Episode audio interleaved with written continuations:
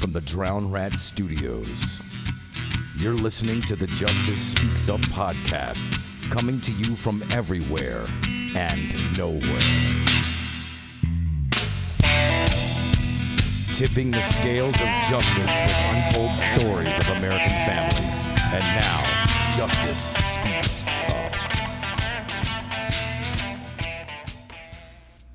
Hi, this is Archer Sierra, and you're listening to the Justice Speaks Up podcast. I am on the phone with Ryan Swindle out of Mesa, Arizona, who is a transgender father of three. Ryan, thank you for joining me today. Thank you. All right, so Ryan, why don't you go ahead and start where we always like to start, which is at the beginning and how CPS originally got, uh, you know, how how your family became you know, involved with CPS? Sure. Um, so uh, back in 2007, I allowed my cousin to come live with me and his kids and his wife, and the mother was very much abusive. I allowed them into my home. The mother was abusing both kids. Um, uh, the little girl, she ricocheted her head off the faucet, broke my bathroom uh, spout. Uh, the little boy, she slammed into the wall, bloodied his face all over the wall. Um, just multiple instances. It wasn't only traumatizing to me; it was traumatizing to on my, mine and my girlfriend's personal kids. So I became very defensive over the kids. I became very protective. Um. Uh. So after uh, after about I'd say about eight months of just this constant trauma and everything, I woke up one morning to Austin screaming. That's my. Tw- he's now twelve. He was four. He was four at the time, and um, him screaming, "Uncle Ryan, Daddy, Uncle Ryan, Daddy," and that's what he called me, is Uncle Ryan, Daddy. And I got up and I'm like, "What's wrong, Austin?" And he's like, "I'm hurt. I'm hurt." And he had blood on his face, and I was like, "Austin, who did this?" And he goes, "My mommy says my daddy did it."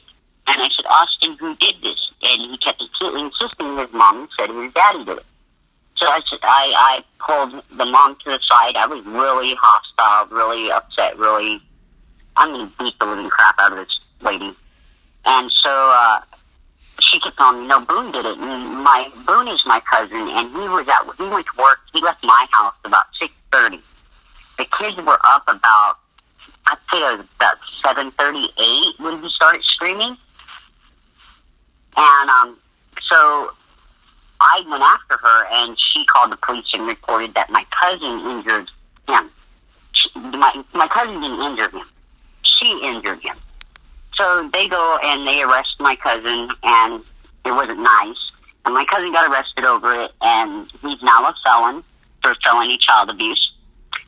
And we get CPS involved. Well, she's in our home, you know, CPS, I figured, you know, CPS is kind of a safeguard. I really didn't like him being in my home because I have children myself, but I let it happen to keep the kids in the home. CPS told us to get restraining order. We got a restraining order against dad. They they didn't properly. The police nor the police nor CPS properly investigated who was abusing his kid. So about um, I would say about maybe a month because the mom was bailing, wasn't even here. I was had the kids to myself they'd not had they'd been without medical care, without all kinds of things for a long time. And I went to the courthouse and I filed for guardianship of them. And the judge granted it because she called my cousin in jail and asked my cousin, "Can do you want your cousin to have guardianship of your kids?" And he said, "Yeah." The mom also agreed to it because I she came over to our house and we had a court hearing, and I said, "You're going to this court hearing because I can't do nothing with these kids." I've got to get them in school. I've got to get them medical. I've got to, you know, get them, you know, evals to get make sure they're in getting what they need. And she went to court and she signed off on the guardianship. So we're going through, you know, we're doing fine. CPS steps out. In fact, Lindsay Galvin came over for a visit one time and asked me if the mother, Lynn Burks, was here. And I said, no, she's not here. I have guardianship of the kids. And she's the one who told me to file for adoption of the kids. The so, CPS worker did? Yes, the CPS worker did. So I got a hold of a, uh, I guess she's kind of like an advocate. She helps you for the court things and stuff like that. and we paid paid her to help us get all the adoption paperwork filled out, and you know, find help us find a um, a uh, home study place. Is that what it's called? So they could come in and study our homes, so that we could get that, so we could submit it to the court, so we could go through with the adoption. Yeah, home study No problem. I, Yeah. yeah, I want to keep. I wanted to keep the kids safe. So you know, once I got the guardianship, I went down. I got uh, Medicaid for the kids, so that would help out with. You know, they had massive dental work. They had the little girl needed glasses.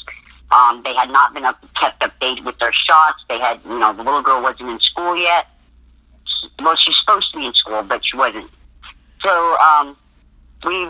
So at that point, I the little girl started producing some strange behavior, and I call it dry humping. Dry humping my my Austin. So I talked to my girlfriend and said, "What do we need to do?" Because I know that you know we need to help these kids. And my girlfriend goes, "They are your family, and you love them dearly, like they're your own kids. So let's get them some counseling." She goes, "When you go, you need to tell the counselor what's going on." So I go in to the counselor. I tell the counselor what happened at the house and what Cheyenne had told my girlfriend and myself. She reported to CPS. Next thing I know, I'm getting a phone call by a Mesa, Arizona detective asking me to bring the kids in for questioning. Well, I was very hesitant to do it. And, um, mainly from prior experience. And so my girlfriend goes, no, it'll be fine. They'll give the kids back to you because you're not the one that's abusing them, blah, blah, blah. And she convinces me to go. And my gut was telling me not to go. Make them get a warrant. But my girlfriend was saying, no, just do it because you want to look like you're cooperating. So I went and did it, and they served me that day with it. They said that I was abusing and neglecting the kids on the paperwork. But their true concerns once we got to the TPRN in the meeting was supposedly that I was manipulating and coercing the children. How long had they been in So- your wait? How long had they been in your care at that point?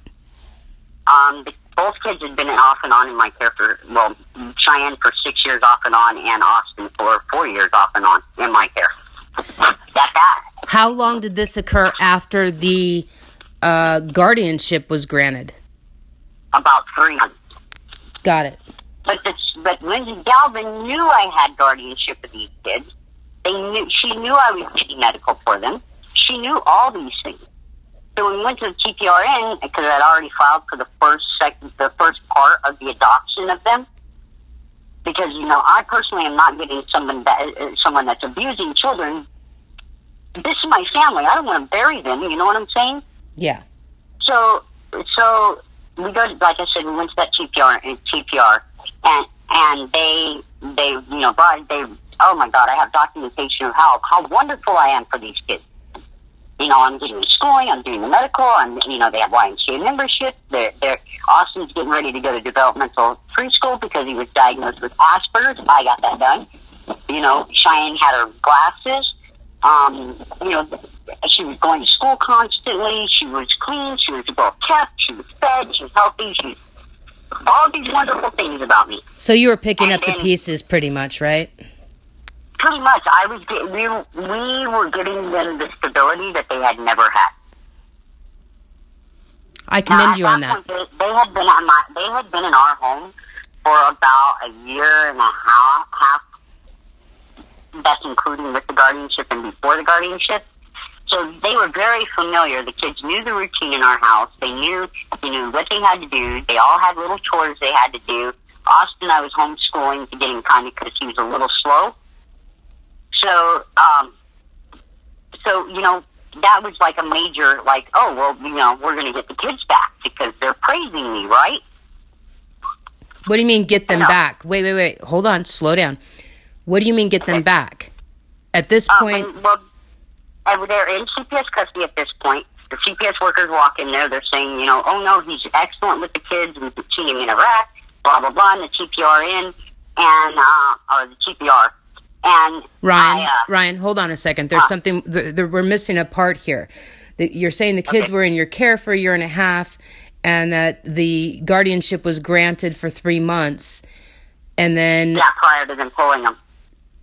okay, so you then the counselor uh, files a CPS report. You you're called in by the Mesa detective, and you're served papers for abuse, uh, which is not supported by the evidence of the home study. And then how on what grounds did they remove the children, and how quickly after guardianship was granted did that happen? Uh, three months exactly after the guardianship was granted, and um, what was the other question? Uh, the, the grounds, I guess, is abuse. They said that they yeah abuse and neg- I was I was being neglectful. You're That's not what kidding. they said in the T- yeah. That's what they said, but that's not what's in the TPRN. Oh, So we're so we're in the meeting. They call the dad who's sitting in jail on the TPRN, and the dad they they said, you know, your cousin has your kids, and he's like, yeah, put them back. He doesn't hurt them. He loves them as if they were his own children. You don't know what you're doing by taking these kids from them. Put them back. They're fine. I'm not going near the house. I'm not bothering them. Put my children back. This is the biological father that's screaming, put his kids back. And the mother says the same thing, put them back. It's not hurting them. So, um, right in that meeting with my cousin, even on the phone, sitting in jail, and the mother, and we had two witnesses. My my girlfriend's friends were there, and those two witnesses heard the CPS worker threaten me that if I didn't give up my guardianship to CPS, that they were going to take my children. no. Yes, I have written statements that are notarized by these people that they witnessed this. Well, unfortunately, from my experience, uh, affidavits don't mean shit in family court, Mhm. which is total bullshit. Uh, this is horrible. I'm I'm so sorry, but carry on. So, uh, so we go to the first court hearing, and I, rem- I don't remember the judge's name. I, I can look it up though. The judge was super nice. It was a female judge, and we walked in there, and the judge goes, "You haven't had a CPS case in many years. You know, you've been involved with these kids. I can see in the records for all their lives." And she looks at CPS, and she goes, "What's the allegations?" And they're all abuse and neglect. And she goes, "No." Do you have any evidence of Ryan abusing them? They're like, no. And she goes, from what the report I'm reading here, you guys all say he's good for these kids. Why do we have them? That was the judge's statement. So they got their butts ringed. They, they were allowed to keep them for one more month. That's all the judge gave them is one month to keep these kids. And they got their butts ringed in the courtroom by the judge, and we walked out, and we're standing there with my attorney at the time, my wife, and two other people that were there, that you know, my my girlfriend's friends, and they turned around, walked right up to me, Lindsay Galvin and the other investigative worker. I don't remember the other investigative worker's name, but Lindsay Galvin walks right up to me and goes, "I'm coming for your fucking kids." Okay. So the judge orders visitations for us every day of the week with these kids. Did you think to? specifically. d- I'm sorry. Did you think to walk back in to the court and explain to the judge what happened and ask for a restraining order against CPS for threats? Well, I asked my attorney that was standing there, and he's like, he's like, well, if they come after your son, you know, you have all these witnesses that said it, and this judge isn't going to put up with that. So I thought, I didn't, I was taking the advice of my attorney. So I didn't think anything about it, and because, you know, my attorney said, you know, just get everybody to write out their notarized statements about this, and we'll be good. So we're going along, you know, we're going at probably about I would say three visits in. At that point, I, I've homeschooled my children off, and uh, my son, Josh, is his name, and uh, I've homeschooled him off and on all his life because of his disabilities Okay. and the school not wanting to accommodate him. So I went and pulled after that threat. That became a very vital threat for me, especially. You know, you're threatening to take my children. You know what I'm saying? Yep. And so, and so I went and pulled him out of school, and I got all the home. Me and my uh, girlfriend went out and got all the homeschooling books so I could start teaching him at home. Because I, you threatened me. Now I'm scared. You know what I'm saying? So, I'm at a visit with Cheyenne and Austin. He's he's 15 years old. I left him at the house. I told him lock all the doors. And no matter what, don't answer the door because this is a threat on my family. Yep. Josh is very well aware that this CPS work, worker threatened our family. So I'm at the visit, and the uh, the uh, the actually I should go back. So the first visit I go to, Austin Austin comes in with his uh, with the foster family. Austin comes running through the through like everybody, everybody in in the in the waiting room at CPS with in total tears.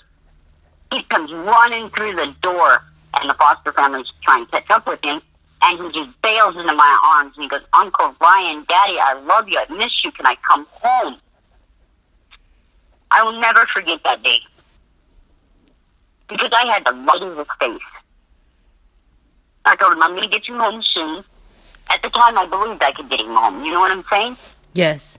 And he said, please bring me home, please. And I said, aren't these nice people? Well, these foster family was very nice. And um, the uh, the CPS work, because the foster family brought up their concerns. This kid is attached to me. It doesn't look like I've ever abused him. At all. I never have. And so the, the the CPS worker and the foster family are now in an argument in the waiting room because this kid did that. So now I got another thing against me because now I'm pissing off CPS by what the foster family sees. You see what's going on here? This is it's just it was horrible. And, and, so, and hold on, and hold on. So these visits are happening over the one month that the judge allowed them to uh, continue to have them. So as that 30 days is ticking after the court uh, date, uh, you're getting visits with the kids every week. Correct. Well, actually, we're supposed to get them every day. Okay. Five days a week, we are supposed to get visitation. Did Did you get all of your visits? Um, I got the I got the first two weeks of them, and then I'll lead into that. Anyway, so every time we go, I'd go in for visits every day. Austin would come barreling into my arms every time, begging me to come home.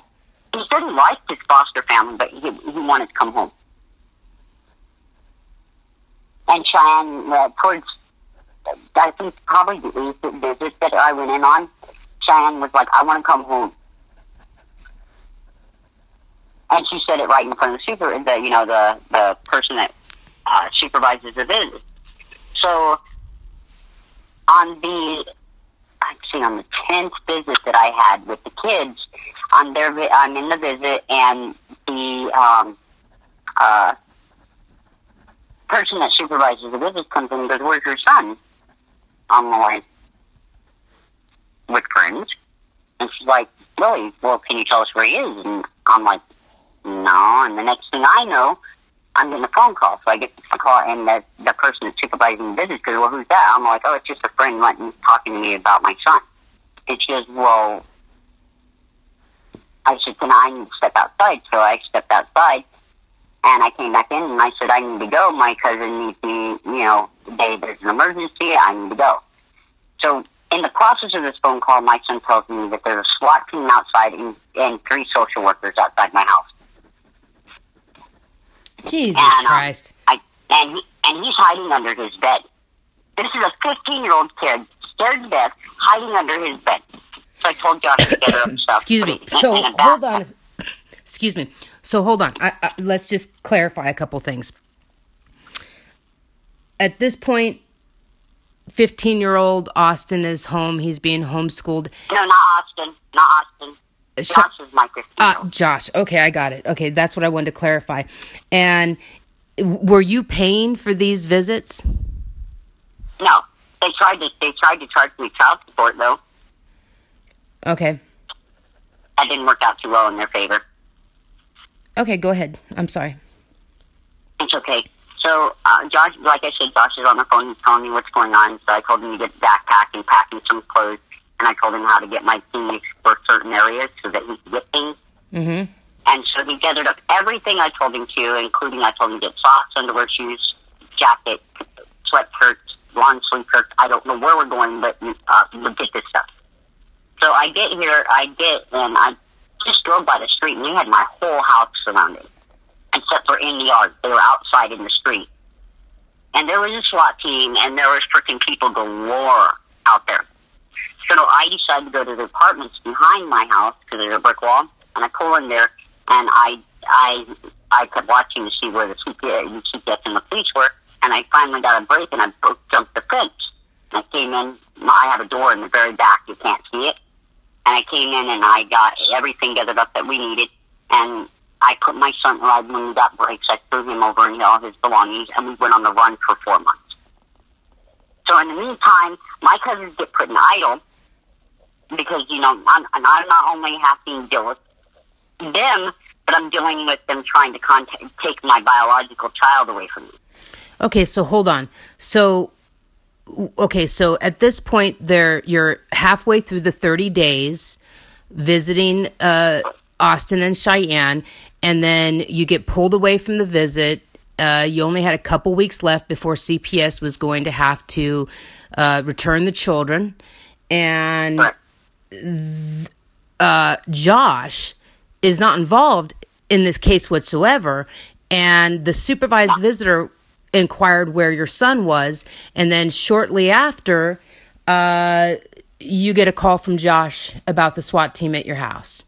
Now, here's the thing uh, you had to go on the run for four months. Obviously, yes, obviously, that affected um, the getting the kids back because you would have only had to wait for two weeks longer. So Correct. you go on the run. How did that affect you getting custody of the the kids? Well, they they knew that the mother was not capable of making legal decisions, and they went ahead and had the mother sever my guardianship. She didn't want to. They done it by force. Wait, wait. They they leveraged the biological mother to sever the guardianship. Yep. Wow. The biological mother didn't want to. She wanted to leave the kids with me. I have I have written statements from her stating that this is where she wanted the kids to be. You know what? Now this right here is the abuse of power and manipulation that we try to focus on. This is the the complete power mongering and abusive power that these people display to gain control over these kids and divide families in order to get them into care. Um, and I would be interested in knowing two things. One, what were the grounds that justified a SWAT team to show up at your house? And two, how did the judge respond to this social worker bringing SWAT into your house because i mean you have to you have to make up a pretty damn big story to justify the expense of the local police department dispersing a SWAT team Okay, let me now mind you, I'm sending in a visit, right? When this all started to happen, when this all escalated like this is, I'm sitting in a visit. Well, I I also called Pat when I started. I hit the road with my son because now I have to run with my own biological child because I'm worried for his safety. Um, I contact my attorney. I tell my attorney what's going on. But let me do some digging. So about three days later, calls me up and he said they're thre- they're saying you threatened to kill your kid. who who who all called you and said that My attorney did. what okay here we go now they try to leverage you by saying you are a danger to the children. This is so consistent across the board. And that's what we're doing. Anybody who's listening, pay attention to these stories. You're going to start to see the method of operation start to reveal itself. Go ahead, Ryan. So, you know, like I said, we hit the road. I went all the way to Florida. We had my wife has family in Florida, and I went all the way to Florida. I, it only took me exactly 30, 32 hours to make Florida. No less than that. I was gone. You were not touching my baby. You know, I, they already have two of my babies in custody, and I, I'm, I'm going to be very clear with the, the audience that you know I'm I'm the one who who is guard, protecting these kids it, this has been an uphill battle. You know, I'm, I'm not, you know, the trauma of the mother abusing them and me having to jump in. You know, now CPS is abusing them, And and, the- now, now coming after my. And the most heartbreaking thing about this is that those kids coming from a biological mother like that and then going into your care where they were feeling nurtured and their medical needs were being addressed and you know they were getting glasses and you know their teeth are getting and and, and you know this for a human being makes them feel better. It boosts confidence. And those children bonded with you because they felt nurtured and they formed a psychological bond with you. And this is so tyrannical what they've done and and that this is such an abuse of power that's so damaging to these children. So okay so oh yeah. Oh yeah it's very it's very damaging. Not only has it damaged them but it damaged me. You know i'm a high functioning autistic person but i have ther- i have therapists that in fact i would like to read you uh, statements that, that, that my personal therapist that I was with for eight years and my and a uh, case manager that I had been around for eight years that has known me for a long period said about me, and they wrote these to the courts. And uh, you know, it's very for me. You know, um, this is who I am, and the statements I'm going to read you from them is exactly who I am. Um, it says what what do professionals say about Ryan's ability to parent? Janet De MD two four oh nine. Ryan is a very competent uh, is very competent as a parent to take care of the needs of the, the children in his custody. Susan G. Rivers. Uh, this is a therapist that I've been with for about eight years at this point. Ryan, uh, Ryan is a high functioning, creative, intelligent, caring individual. He has made steady progress in therapy. As with many of my clients, Brian suffered from PTSD as a result of his childhood experiences. In my opinion, Ryan has demonstrated, demonstrated, I mean, consistent, loving, attentive, nurturing parenting skills, not only to the, his children, but to these children, Cheyenne and Austin, who have been without these vital components for such a long time. In my presence, the children have been extremely responsive to him, and there is a mutual bonding between both children with him, but even more so with Austin. I believe Ryan to be a capable, consistent parent who actively protects his children and his young cousins, Austin and Cheyenne.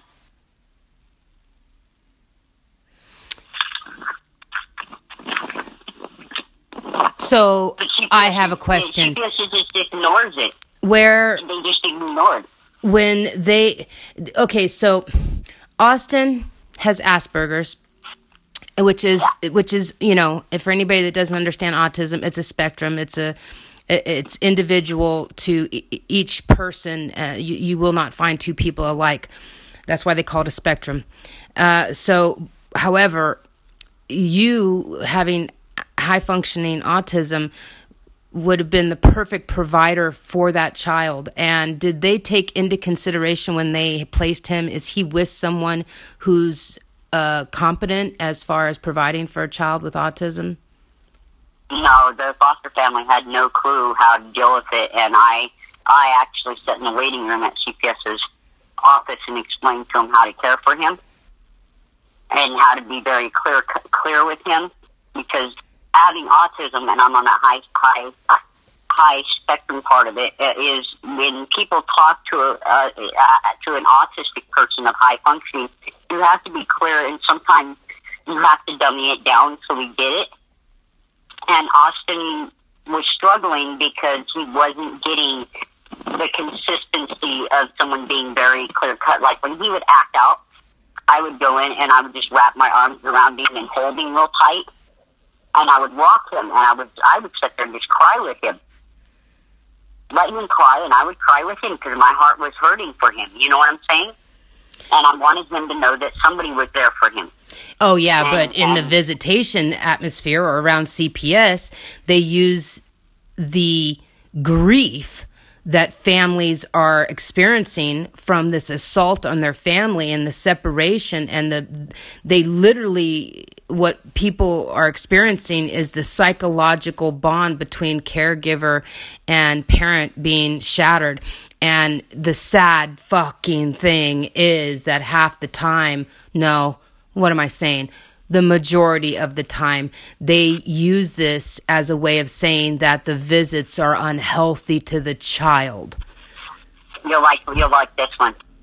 So you, an enmesh, eh, eh, and I've looked over a lot of CPS cases over the eight years, and enmesh is so loosely used with CPS. They said that me and all my children were enmeshed. I know this we term well. We talk, we we talk alike. We we we walk alike. We everything we do. If you look at the boys in my family, we're all alike. Now wait a minute. Did they say? Did they? Did they? Did CPS say you were too enmeshed? Yeah. Yeah. Because my 15 year old son who has Asperger's. Okay, let me go. Let me back. Let me go forwards a little bit. So we're up. But hold on, hold on. Let's break this down because okay. again, this is about giving the audience the ability to see the correlation of how they sever families. Okay, is okay too enmeshed is a lead in to the vast amount of Munchausen by proxy uh, or narcissistic personality traits that the courts are fabricating in order to make a parent or render a parent a danger and rule out a positive role model and good caretaker to children. And the reason I'm pointing this out before we get too far along is that your attorney did get a call from CPS saying that you were trying to harm the children. So there's the correlation, guys. But hold on. Again, before we get any further, I really do want to go back and uh, have you talk about what was the judge's uh, response to them sending out a SWAT team when he clearly told these people this that you don't have any evidence. Return these children. You have 30 days. And 2 weeks later they have a SWAT team on your door for a child that's not involved in their in this case. What they well what they ended up pulling in the process of all that is getting my my uh baby cousin's mom to get rid of my guardianship. So after that I got my um, I was dismissed as a party even though the mother was not mentally capable of making these decisions, and it was proven through psychological evals and all kinds of other stuff. In fact, the state of Delaware made her go under a full hysterectomy so she couldn't have any children. Okay, but again, did you ever find out what the judge said no. about this event? No, I tried to get the transcripts from the court case to the up to the point where I was, and they sealed them up so I couldn't even get access up to that point. There you go again. Because they ruled you out, they um they uh, dismissed you as a party so you could no longer have access to the records to find out anything. And there you go, ladies and gentlemen. A person who is fighting for children, loving these children, who the children want to be with, who the children feel safe with, has now been ruled out out of the picture, pushed out of the picture. Out. You were forced out. I was now, forced out under uh, under threats and intimidation. Absolutely. Now here's the thing, because we want to move this story along. Okay, so now you're out of the picture, and let's go to the point where you are on the run for four months. Clearly, you're probably having anxiety because you know that t- you know as soon as you got on the road, you in two weeks I'm sure you didn't mean to be on the road for four months. I'm sure you wanted to be right back as soon as that 30 day mark hit. Go home, get the kids, and move on with your life, right? I did. Okay, so did. so let's. Uh, me and my son struggled. Both of us struggled for four months. Okay, so now let's flash forward to the end of the four months. After you were in hiding, okay. what what event led to you making the decision to no longer be on the run? Um, I was missing my family. I missed my wife. I missed my stepkids. I missed I missed my nieces. I missed my nephews. I missed my family. I, I really did, and, and it was very hard, you know, because for four months you're on the run because you're so afraid they're going to hurt your child. And and you know, CPS has a notorious thing of hurting children, and uh, I, I was I wanted to come home. I needed to be with my family. I needed to be with my support system. I needed to be with people that love me. my son needed it too. We needed stability again because you know you're bouncing from state to state, couch to couch, you know, hotel to hotel, truck stop to truck stop, rest stop to rest stop for four months. That's, it's, it's hard. It's hard. That, you know, it's it's very hard to do that. And then you watch your son, you know, because he knows what's going on. He's not, he's not stupid. He's 15 years old, and you know he and he and he's crying because you know his cousins are gone and then you got to try to stay strong for your kids because your kids are struggling. And it, I really needed to go home to my family. So okay, so so you get home. Is there any re- repercussions or harassment that began uh, from basically the SWAT team or those three CPS workers or this this asshole Lindsay that started all this? Lindsay Galvin. Yeah, who started all this mess and basically destroyed these children on just what what seemed to be just over it. She's actually a main supervisor, the main uh, the main the head supervisor. She got a promotion over all of this. And again, the CPS workers are getting bonuses and promotions based on how many kids they take into care. And if you're following this podcast, you know that we just did an interview with a woman yesterday that referenced a book, and we're going to be reaching out to that author and we're going to be getting him to come on and talk about this experience. And that is from a former CPS workers. So that is that book is written by an insider, ladies and gentlemen. This is not from parents. This is not hypotheticals.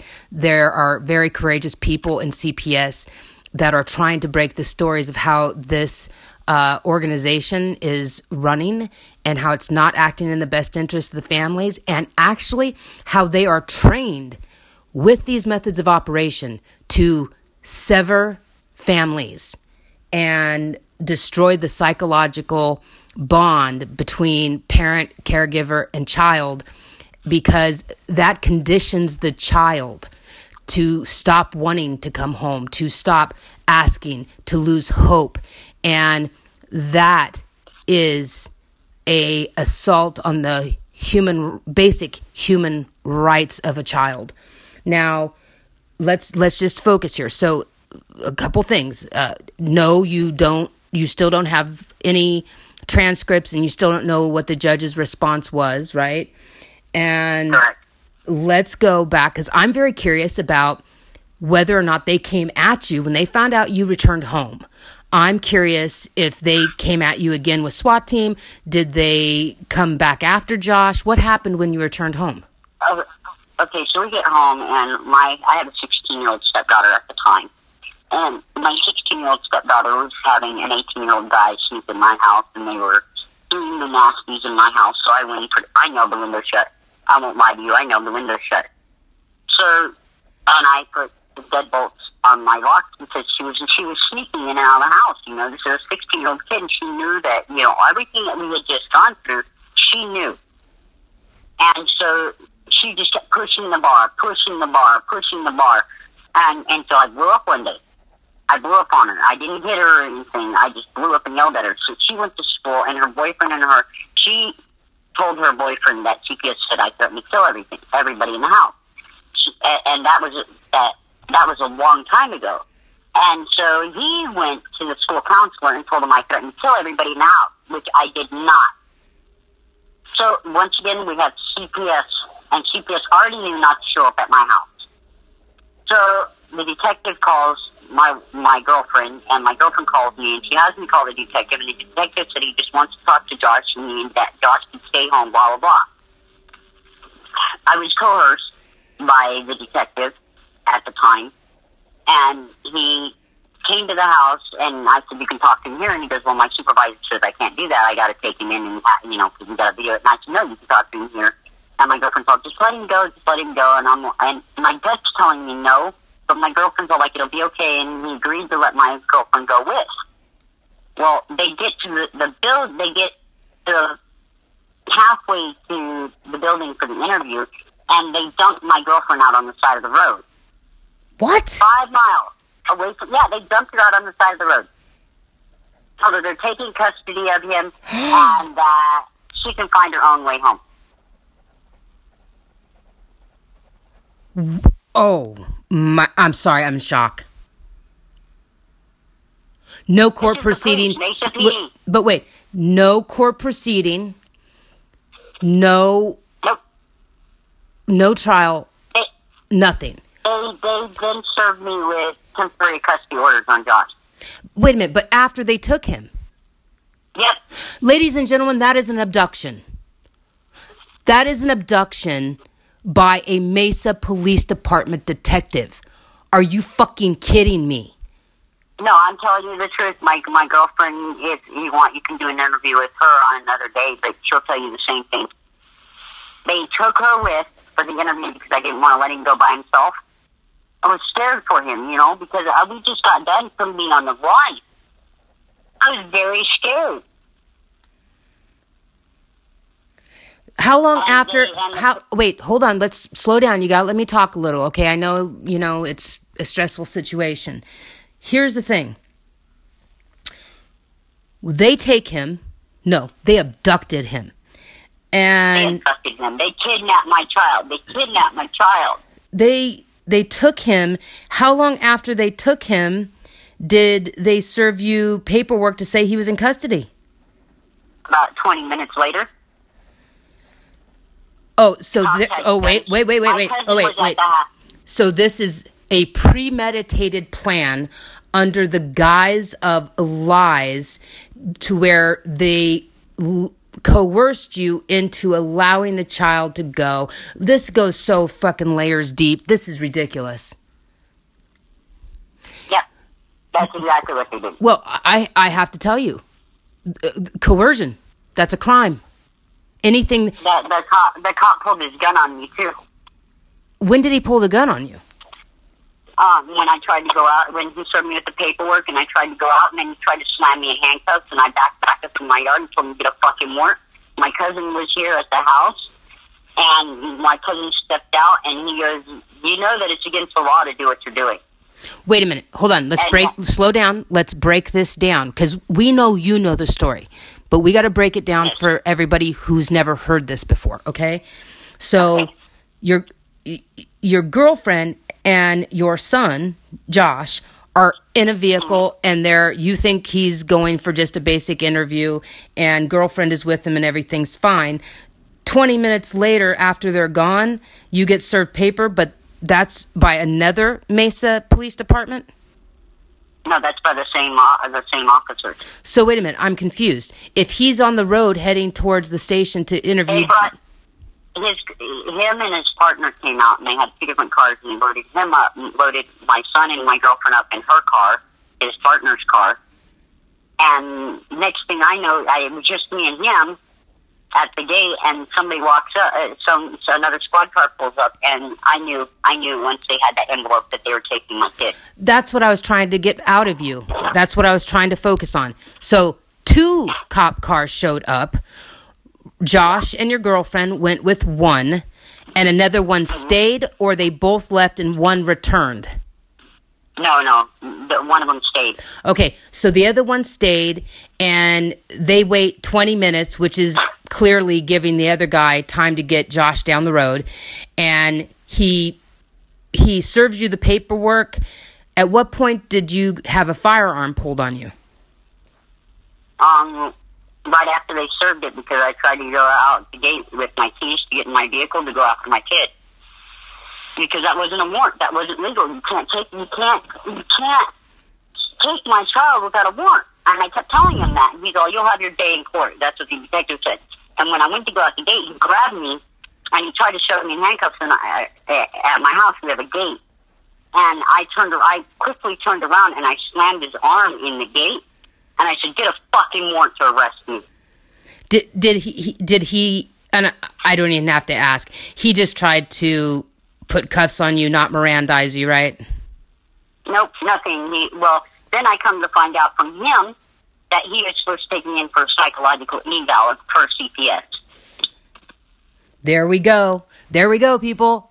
Okay, CPS, Department of Social Services, is abusing the uh, profession of psychology, and you need to know that they are in control of which psychologist they are picking. And we are going to be showing you how these psychologists are receiving a fuck load of money as independent government contractors with the court. This is basically, I'm sorry, it's designed like a legal, orga, organized crime unit designed to get these children at all cost.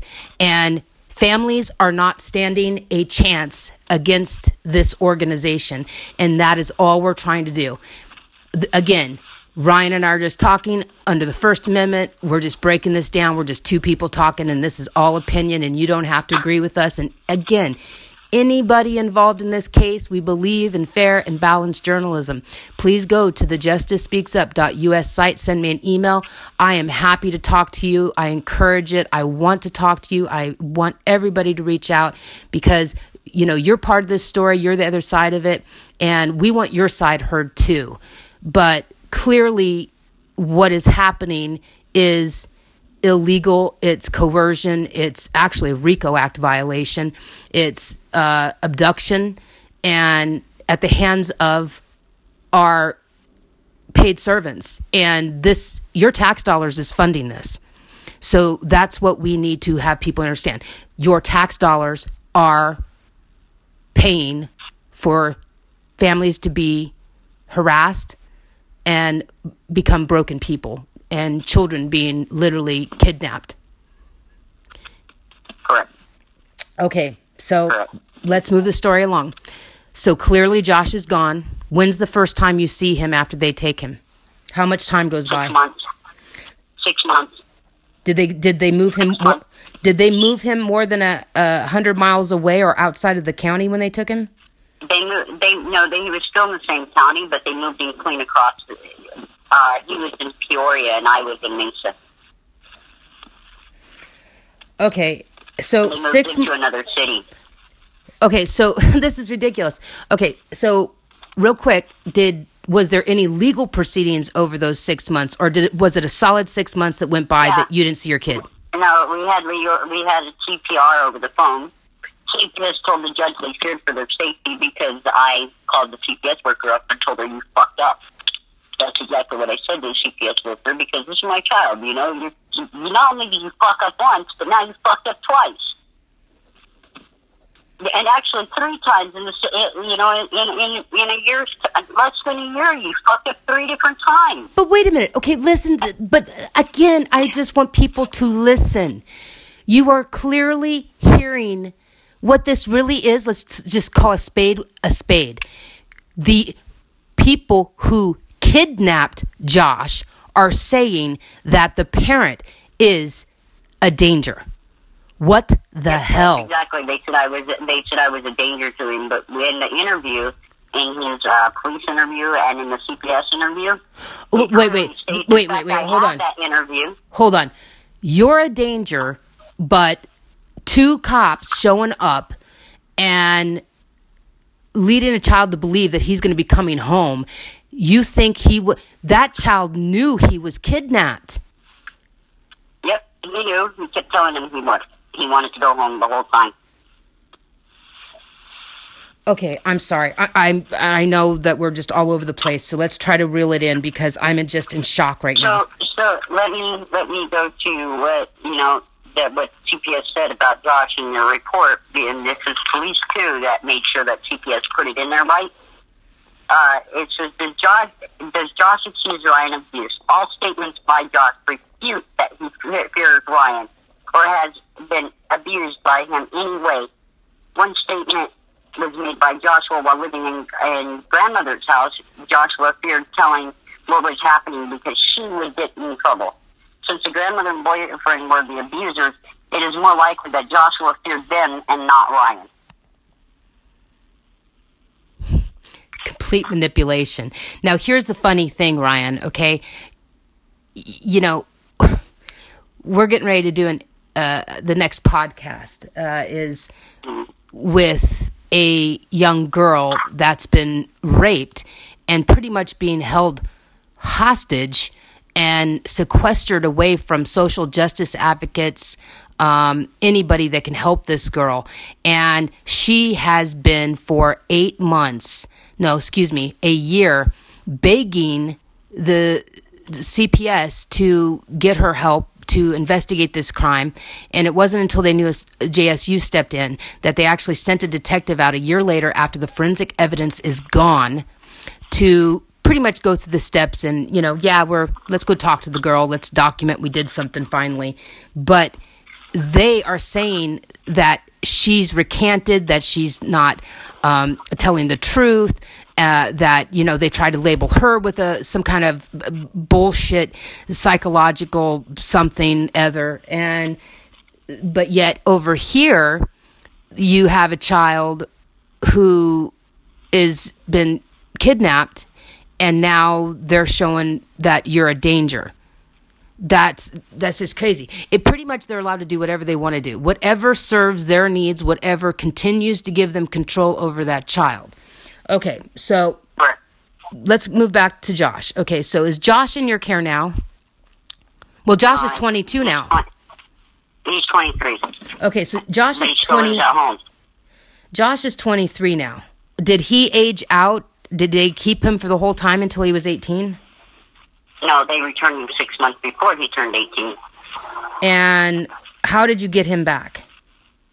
I fought my, I fought every day, every day, every breath that I had. I fought for him. I wasn't backing down. Okay, now and CPS News, they they kept calling me every day. The, the the CPS worker that was on my case, her name's Gail Olson McJosh.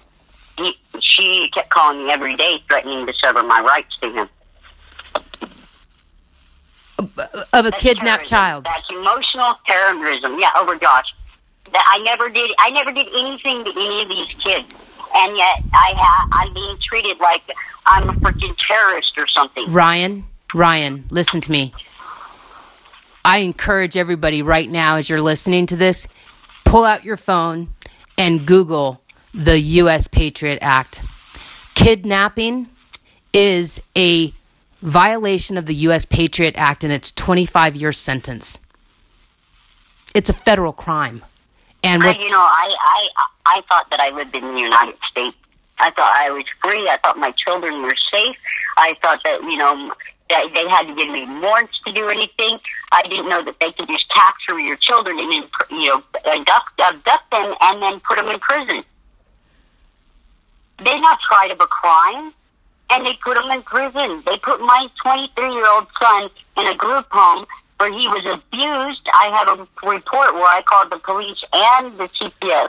CPS did the investigation on the group home. The group home, all 10 kids in the group home said they were being abused. They were putting, they were placing bets on the kids, money bets on the kids. And the kid that lost got restrained and beat up, uh, and beat up even more.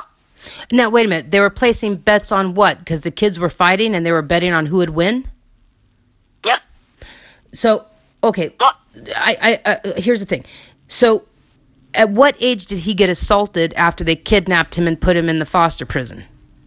The group the home. Very first, the very first uh, time I visited him after six months, I had a face to face visit with him. He had bite marks and bruises all over him. And I said, Josh, what happened to you? I was shocked.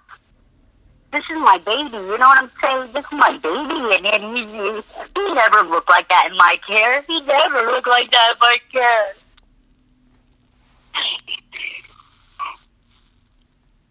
oh, my baby.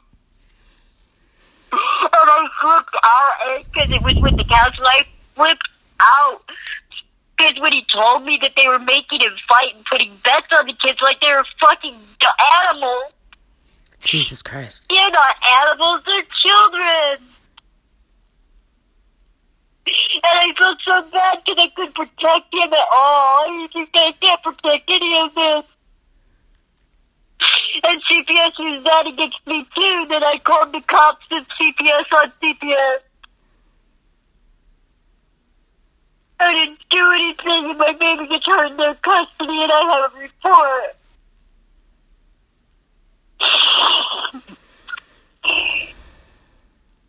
the counselor said I was emotionally unstable when I when I found out that they, my son was being abused in his group home.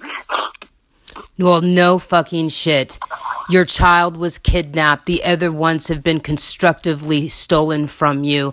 And you know what? You have you have every goddamn right to be angry, broken, pissed, and exactly what you are. And there is not a goddamn thing wrong with that.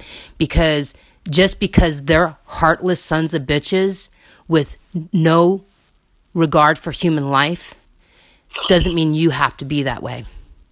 The CPS worker kept telling me I was, that my son was lying to me. My son didn't lie about that stuff. He would not lie about that.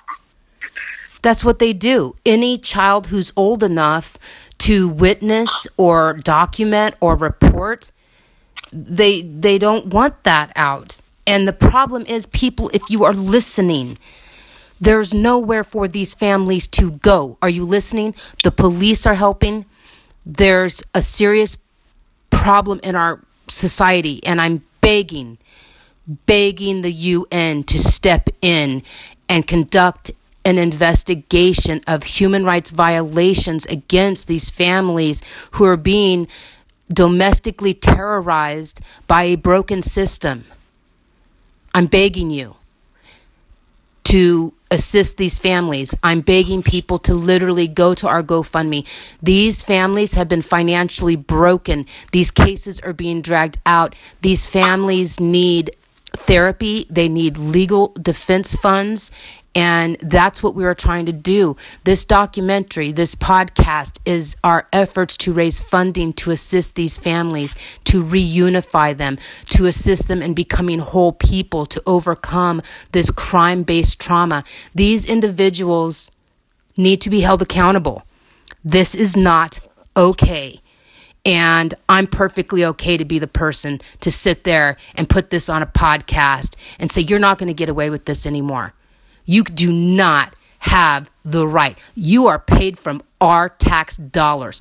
Our taxpayers will no longer fund your kidnapping and abuse of children. This story is horrific. So so you get Josh back, okay? Well, Time- no, there's more to it. There's more to what was going on in the group home. There's more? So my son, oh, there's more. My son ended up with a broken arm in the group home. My my son, uh, while I was on, um, I, I got phone calls with my son, unsupervised phone calls, and there was one call that I called in, and there I heard a little boy screaming in the background, "Get off me! Get off me! You're hurting me! You're hurting me!" And and I'm bleeding! I'm bleeding! And the group home staff members would just kick his head into the tile floor. My son told me that on the phone. And I said, I told Josh, I, I, I, I asked Josh, I said, Josh, do they do this a lot, you know? And he goes, all the time. And then he's on the phone with me, and they're screaming and yelling at them. And I said, oh, hell no to my son. I said, you put whoever screaming at you on that phone. So they put him, put, uh, Josh put the uh, one of the group home staff members on the phone, and I said, "I'm going to tell you what. You ever cuss my child out again? You ever scream and yell at my child, and I will find out where you live, and I will fucking beat your ass." he, they, they told him that I didn't love him, that I was emotionally abusing him because I was transgendered. Oh no, it it, it gets bad. They discriminated. The AG, the AG of the state of Arizona discriminated against me saying that because I was transgendered, I couldn't teach my son, my son to be a man. He didn't. Yes, he did. He did it. I have a, a master's degree level therapist that will testify in a court of law. That is exactly what he pulled. Okay. My son was sitting right there in that room. Uh, the attorney that I had was right there in that room. My case manager was there not the CPS case manager. I had another case manager because of my Asperger's. That was there. Hey, to all of our lovely transgender LGBT activist community, why don't you go ahead and give the Arizona Attorney General a call and give him a piece of your mind? We'll be posting the number on the blog post. It's time everybody speaks up. they flat out told me that I couldn't be a parent because I'm transgender. Because in the meeting, they, they deteriorated my son. And this is what the turning point in my case was. I want to, I, I, I definitely on this podcast would like to give Gloria Russell a big shout out. She's a Christian therapist who believed in me. Without her, I would never got my son back. I owe her more than I, I can, I can give her. I owe, I feel like I owe her my life because she brought home one of my kids. She fought for me the whole way. Well, Gloria was just a God sent lady. Gloria, if you're listening, I'd like you to contact me through the justicespeaksup.us website. I would love to hear your point of view on this because we we need more people like you. Um, definitely need more people like you. Uh, She, uh, in that meeting where they discriminated against me, uh, they were referring, my son sat, you, my son is sitting in the room right beside me. And they kept referring him, at, referring to Josh like he was an item, like, you know, like a teapot. They kept going, the child this, the child that, and I, I had enough. I had enough. 18 months into my case, I had enough because they cut me off from uh, face-to-face visits. And so I went six months without seeing him. I saw him only a couple times in between, and then I went another long period without seeing him, almost another year. And I had had enough about them talking down to my son. I had enough of them um, just being disrespectful to him. You know, it was just complete disrespectfulness. And he, uh, I stood up in there and I said, you know, the child has a name. The child is loved. The child is cared for. You are imprisoning my child. You are imprisoning my son. A gift that God gave me. Josh is a gift. I am O negative with the RH factor. And I almost lost Josh. He's my only son. And I fought through my pregnancy to have him. Now, I'm a mom. They can say whatever they want. I'm still a mom. God gave me this baby. He knew I could do it. And, jo- and Josh has always been a gift. And, and in my heart, I know God named Josh. My son's name is Joshua Fabian. It means Jehovah saves a man of understanding. I he's been everything I wanted him. My mom, when I was carrying Josh, my mom wanted me to abort him, and I wouldn't do it. I wouldn't do it. I fought through the pregnancy. I fought through him having sleep apnea and almost losing him. you know what? There's this bias that is occurring in family court towards lesbian couples, hom- homosexual couples, and uh, transgender parents. And it's wrong. And here's how I feel about this if you're in this line of work, you need to be focusing on what's in the best interest of children and not hap- what happens in people's bedrooms. It's none of your fucking business. A person's sexual orientation or sexual preferences is private. And unless the judges and court officers and CPS workers want to talk about their kinks, and they need to sit down and go shut up in the corner. That's how I feel about it. It's wrong. It shouldn't even be on the radar. And the fact that an attorney general would say that to you, well, here's what I have to say to that attorney general. Sir, you didn't think Ryan was good enough to lead, uh, uh, be an example for uh, Ryan. So, I mean, for Ryan's son. So, to you, I'd have to say, I don't think you're a good example of how the law should run. Maybe you don't deserve the office you're in. And again, I'm pushing for people who are doing this to be out of office. Please leave office. You don't need to be there because you do not represent the American culture at all. We have a constitution and there are rights in there. The basic constitutional rights you are violating while taking a check from taxpayers to provide and protect our interests, and you're not doing it. So, again, real quick everybody, I will be posting the Mesa, uh, the Attorney General for Arizona. Give him a call. Give him a piece of your mind. Let him know how you feel about this story. So let's go back to the kids, okay? Because we're we're we're pushing over an hour here, but Well, You guys, I we're also- gonna- The other thing I would like, I would like, you know, your viewers to know, because there is a gay and lesbian uh, law firm that's supposed to help when your civil rights are violated. Which, in my case, you can see a lot of civil rights were violated. And I reached out to them to Lambda Legal, and even though I filled out everything I was supposed to, crossed the T's and dotted the I's, they still did not help me. I was on my own. who what who's I who who is that law firm? Lambda Legal, What is it? Lambda Legal. They're gay, lesbian, transgender legal department for civil rights violations on the LGBT community. Why did they not take your case? I don't know. I'm not- I during my whole during all the cases that I both cases, I kept contacting them and telling them what was going on. And I give written statements about what was going on and that my girlfriend, you know, was going through it too. And we had witnesses to this, and they still didn't help. My constitutional rights were completely trampled on.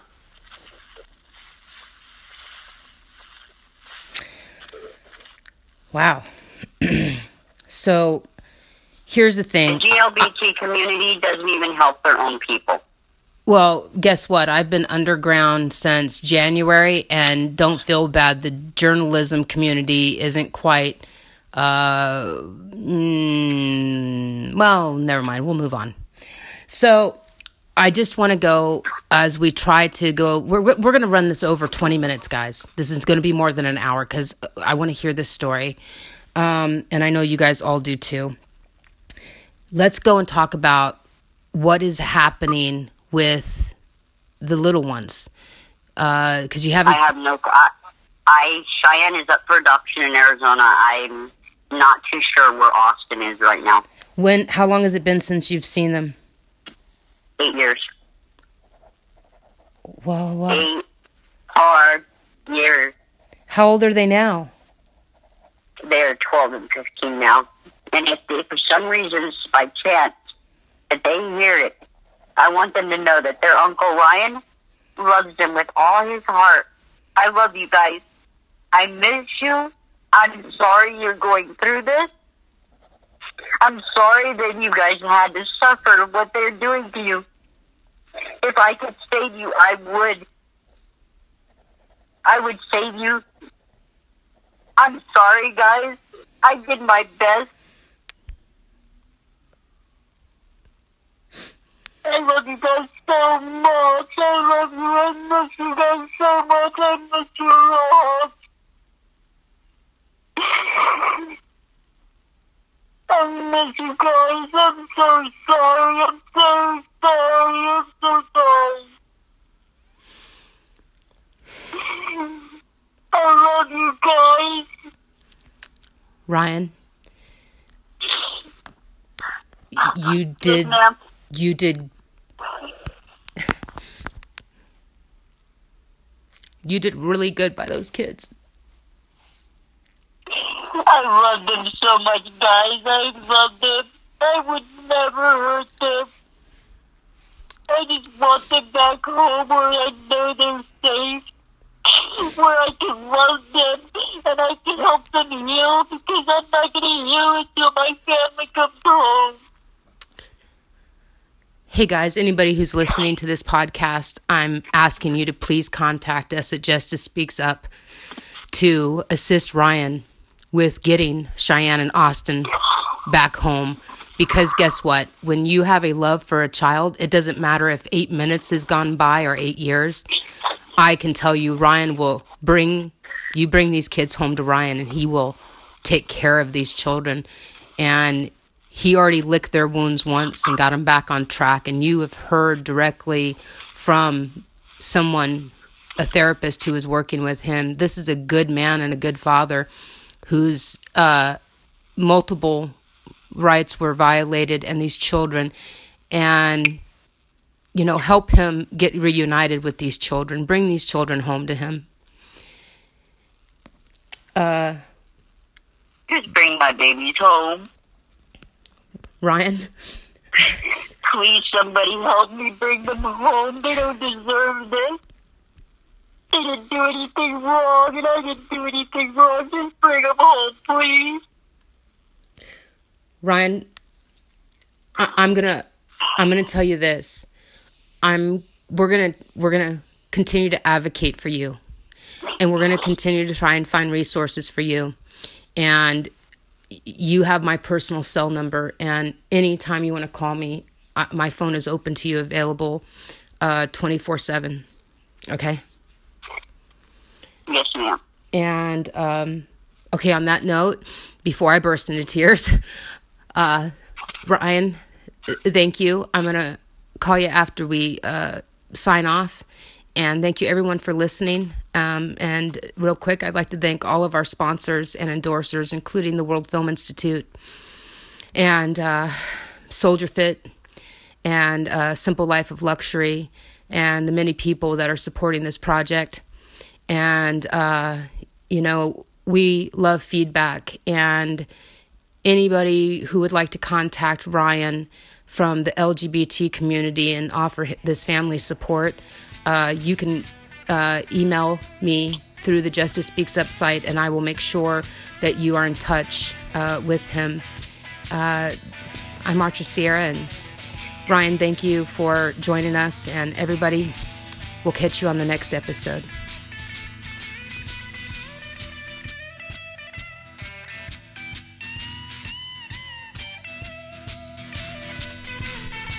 This has been brought to you by Drown Rat Productions. Remember, we are everywhere and nowhere.